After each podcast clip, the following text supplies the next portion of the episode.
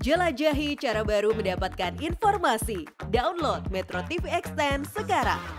Akibat dilanda kemarau panjang, dua sumur penada hujan milik warga di Maros, Sulawesi Selatan mengering. Akibatnya warga terpaksa memanfaatkan air kotor demi memenuhi keperluan sehari-hari.